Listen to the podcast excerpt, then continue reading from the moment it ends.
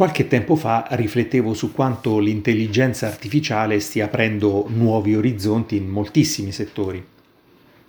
Non mi soffermo sui dubbi e gli eventuali rischi che questa tecnologia porta inevitabilmente con sé.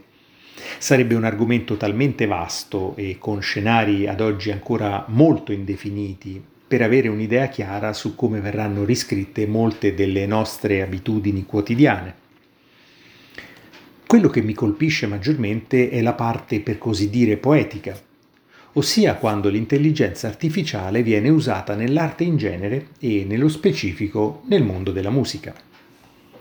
E la considerazione che feci fu quanto mi impressionò ascoltare le voci riprodotte in laboratorio di John Lennon e Paul McCartney.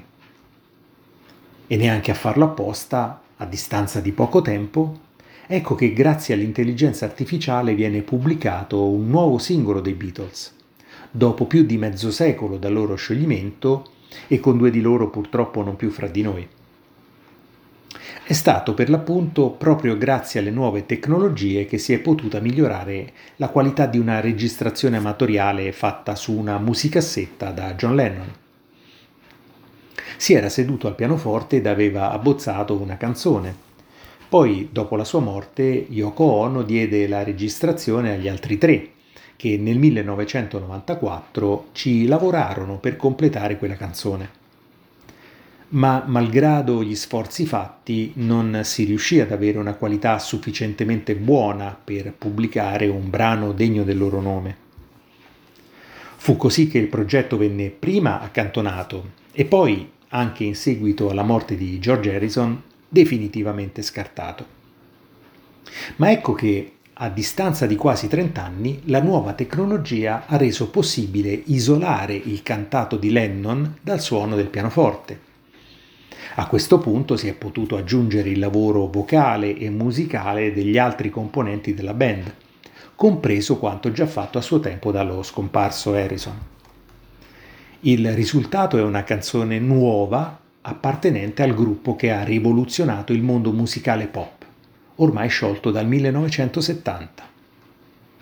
Si potrà discutere se questa, definita come l'ultima canzone dei Beatles, sia veramente un brano del gruppo piuttosto che di un suo solo componente, o sull'opportunità di ricreare in laboratorio qualcosa che nella realtà non sarebbe stato possibile, con inevitabili polemiche dal punto di vista etico.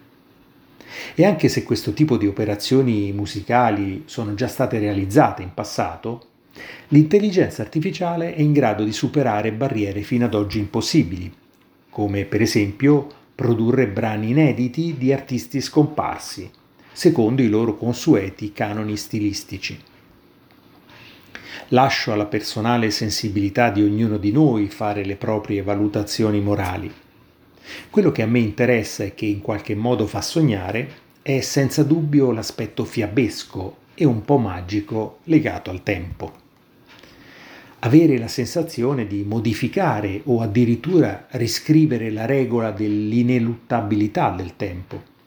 Poter giocare col passato mischiandolo col presente. Rompere la barriera che ci impedisce di interagire in un mondo parallelo con chi non è più del mondo reale tutto questo è dal mio punto di vista semplicemente affascinante con un pizzico di poesia. È poter ritornare a credere alle favole, anche a quelle più lontane dalla realtà, come quando si era fanciulli.